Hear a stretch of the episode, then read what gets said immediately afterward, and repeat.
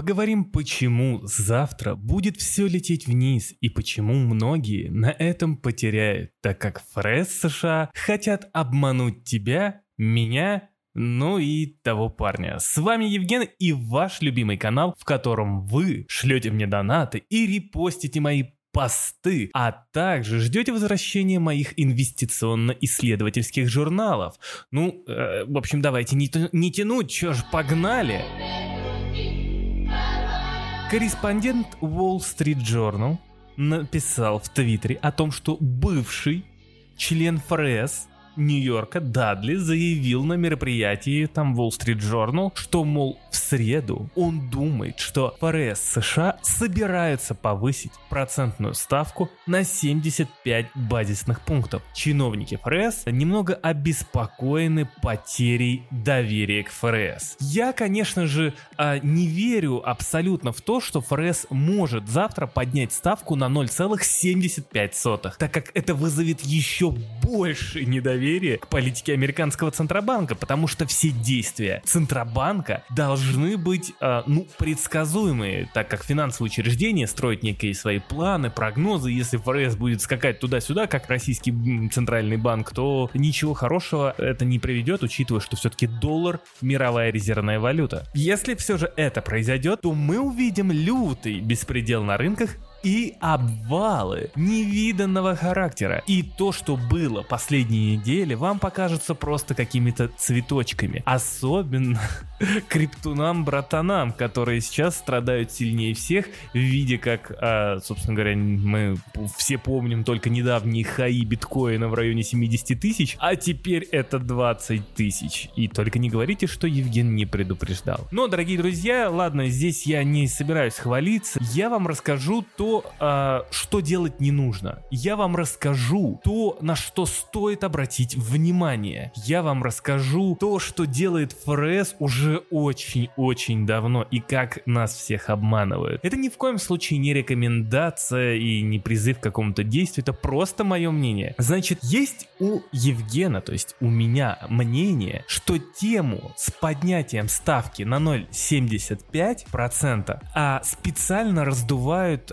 Центробанк Соединенных Штатов Америки, то есть специально ФРС раздувает, чтобы у рынков был завтра хоть какой-то позитив, так как завтра нас ожидает то, что ФРС США заявит о том, что как бы Ребзия, соряньте, но на следующих заседаниях, не на завтрашнем, а на следующих заседаниях ставку будут увеличивать на 0,75 базисных пункта, это то вот, э, о чем сейчас все говорят, или же даже на 1%, если инфляция будет а, выходить из-под контроля. То есть а, ФРС США хотят вкинуть нам вот такую вот ерунду, то есть мы все ждем сейчас 0,5. Они нас наускивают, что завтра может быть и 0.75, а не 0.5. А мы как бы начинаем автоматически предполагать, что 0,5 окажется, э, ну, для нас позитивом. Хотя какой-то позитив, блин, если ранее ставку поднимали максимальным шагом на 0.25, и мы боялись то, что ФРС поднимет ставку на 0.5, а не 0.25. И на прошлом заседании было то же самое. То есть постоянно говорили о том, что вот могут там скакануть ставки, а они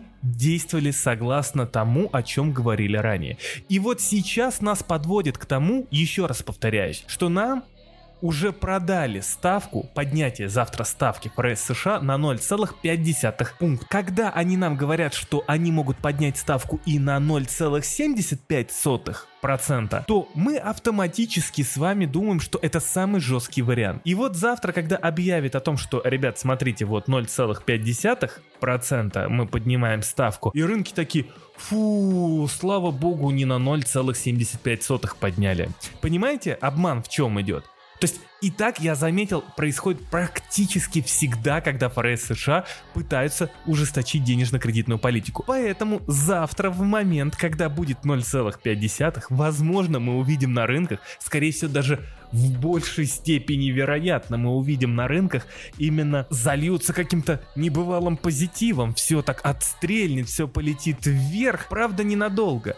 Далее э, ФРС США по-быстренькому на пресс-конференции. Глава выступит и заявит, что ой, Ребзе так-то, так-то, так-то, на следующем заседании, возможно, придется поднять на 0,75, а то и на 1%. И вот на этом позитиве, что сегодня не подняли, то есть завтра на 0,75, рынки схавают эту идею. И получается уже к следующему заседанию, точнее, э, вот уже вот через завтрашнее заседание, мы будем ждать ставку 0,75 а нам будут продавать как 1%. И таким образом, э, как бы ФРС США, можно так сказать, сглаживает рынки. Он как бы дает поддержку рынкам в момент небывалого негатива. И они собираются нам продать более жесткое ужесточение на последующих заседаниях. Поэтому, дорогие друзья, завтра мы увидим вот этот всплеск. Те, кто потеряли прошлые недели, побегут за как раз таки за тем, чтобы отыграться, влезть в рынок, потому что нужно отыгрывать позиции позиции. А что если это дно? А что если это дно? И они побегут и захотят а, как-то вот отыграться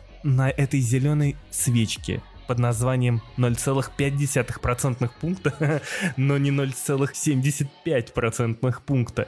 И в итоге э, неожиданно после пресс-конференции э, спустя несколько дней рынки начнут переваривать именно жесткость Федеральной резервной системы и все продолжит дальше падать. Дорогие друзья, мы находимся в глубоком медвежьем тренде. Или даже так сказать, в начале глубокого медвежьего тренда. Конечно же, конечно же, отдельно можно рассказывать вообще про все трудности, с которыми сталкиваются а, сейчас рынки, то есть акции и крипта, но в данный момент макропоказателей, особенно того, что собирается творить а, центробанки именно с денежной ликвидностью на рынках, хватает, чтобы просто сюда не лезть. Когда все это закончится, Евген, многие меня спрашивают. Дорогие друзья, закончится это неизвестно когда, потому что что а в данный момент ФРС США, ЕЦБ и остальные-остальные центральные банки пытаются бороться с инфляцией, которая захватила весь мир. Да, много кто, и я в том числе, говорили о том, что инфляция это все-таки в основном она в нарушениях цепочек поставок, в энергоресурсах и так далее и тому подобное. Да, это есть компоненты. Но все же я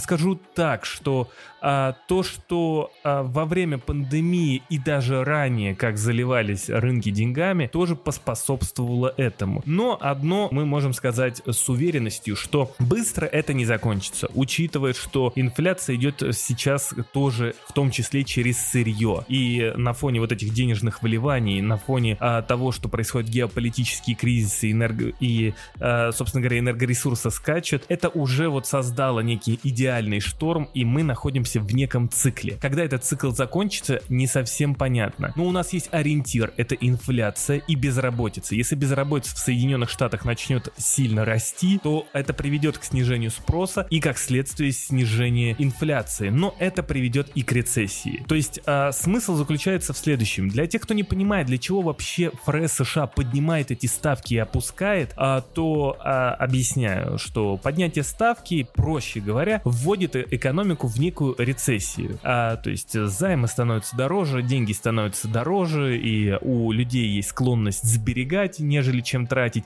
Это не подпитывает экономику для того, чтобы а, активничать, там, набирать рабочие места, платить заработные платы, увеличивать потребление. То есть это никак не стимулирует рост ставок, а скорее наоборот. Поэтому а, закончится это, когда вот вся эта история с, э, с, с рецессией, с падениями акций непонятно, но есть ориентир. Инфляция, снижение ее и увеличение безработицы. Отсюда мы можем прогнозировать, когда это кончится и когда наконец-таки можно будет входить в рынок. Предположительно, что это примерно где-то середина 2023 года, когда в принципе э, все достигнет дна или даже уже начнутся какого-то рода отскоки. Так что примерно как-то так. Об ориентирах я вам сказал, о своих конкретных сроках я вам сказал, а, ну и немного поговорить про нефть. И да, для тебя это важно, то, что сейчас я расскажу, так как нефть — это тот самый компонент инфляции. То есть, э, если растет нефть, растет, растут энергоресурсы, растет инфляция, ФРС становится жестче, ФРС или ЕЦБ, или другие центральные банки, они ужесточают денежно-кредитную политику. Я сказал, как это влияет как раз-таки то, чтобы экономика, собственно говоря, не работала как часы, а наоборот сокращалась, в связи с чем акции падают, и, собственно говоря, и крипта, и желание инвестировать тоже падает, растет больше желание куда-то спрятаться. А, значит, э, что у нас интересного по нефти? Байден намылился в Саудовскую Аравию, дорогие друзья, 15-16 июня. А я а, могу сказать одно, это очень важно, потому что а, от этой встречи в целом будет зависеть судьба долларов, акций, крипты, рецессии, я уже объяснил, то есть э, чем выше, собственно говоря, цены на энергоресурсы, тем выше инфляция, тем жестче центробанки, но проблема здесь заключается в следующем, то есть завтра э, встреча от 15 до 16 июня, э, на нее будет влиять геополитика, то есть э, геополитика будет в очередной раз решать судьбу мира. Дело в том, что Байден ранее можно так сказать, заявил, что наследный принц Саудовской Аравии причастен к убийству журналиста Джамала Хашоги. Ну, в общем, на весь мир обвинил, э, собственно говоря, Саудовскую Аравию во всей этой истории. Э, его поддержали многие сообщества, особенно в Соединенных Штатах Америки, что Байден такой справедливый, весь классный и так далее и тому подобное. Но вот настало время, когда энергетика энергетический кризис и надо договариваться. Теперь мы понимаем, что с эмбарго на нефть, э, да, там против России, а где-то эту дополнительную нефть надо брать. Нужно сбивать цены на нефть э, Байдену, потому что цены на топливо внутри страны выросли. И выросли эти цены на топливо в момент как раз-таки сезона спроса на топливо, так как летом чаще всего увеличиваются поездки и, и спрос, собственно говоря, опять же, на тот тот же самое топливо. Теперь, когда цены очень высокие, американцы жалуются, а до выборов в ноябре совсем немного, не президентских, а парламентских, ну или как там в Сенат, то Байдену нужно как-то решать эту, этот вопрос. И 15-16 июня мы с вами э, можем увидеть, как Байден туда приедет, и должно быть какое-то заявление, потому что последний раз Байден обвинял Саудовскую Аравию в убийстве журналиста. И вот мы посмотрим, если Байден переобулся, то скорее всего Саудовская Аравия во главе с Арабскими Эмиратами будут использовать свои резервные мощности для того, чтобы заменить как раз-таки выпадающую российскую нефть с рынка и в будущем компенсировать эмбарго, которое, ну, примерно начнет действовать с конца года. Это может остудить цены на нефть. Если это случится, то есть если завтра Байден э, ну, переступит свои моральные принципы или какие-то предвыборные речи, можно так сказать, а, потому что, ну, как бы сначала обвинять, потом договариваться, не совсем понятно, но если он это сделает, то нефть заметно может упасть в цене. И это может стать поддержкой для рынков, для акций и крипты, так как э, если мы увидим ослабление цен на энергоресурсы, то это, как я уже ранее рассказывал, повлияет на снижение инфляции. Тем самым центробанки станут менее жесткими в своей денежно-кредитной политике и тем самым прос на то, чтобы инвестировать и инвестиции останется или может даже возрастет, так как все сильно упало. В общем, от завтрашней встречи, точнее от завтрашней от ФРС США и от встречи Байдена э, в Саудовской Аравии будет зависеть очень многое. Я коротко вас ввел в самые минимальные, но важные новости буквально на сегодня-завтра, поэтому если вам, собственно говоря, понравился данный выпуск и вы хотите больше таких выпусков, то обязательно, обязательно делитесь этим выпуском, репостите мои посты, а, ставьте большие пальчики. Ну и тогда Евген продолжит вдохновлять вас на то, чтобы совершать правильные вещи. Но, опять же, Евген ничего не рекомендует, а всего лишь делится своим мнением. В общем, спасибо, что дослушали до конца. Всех люблю, обнял и до новых встреч.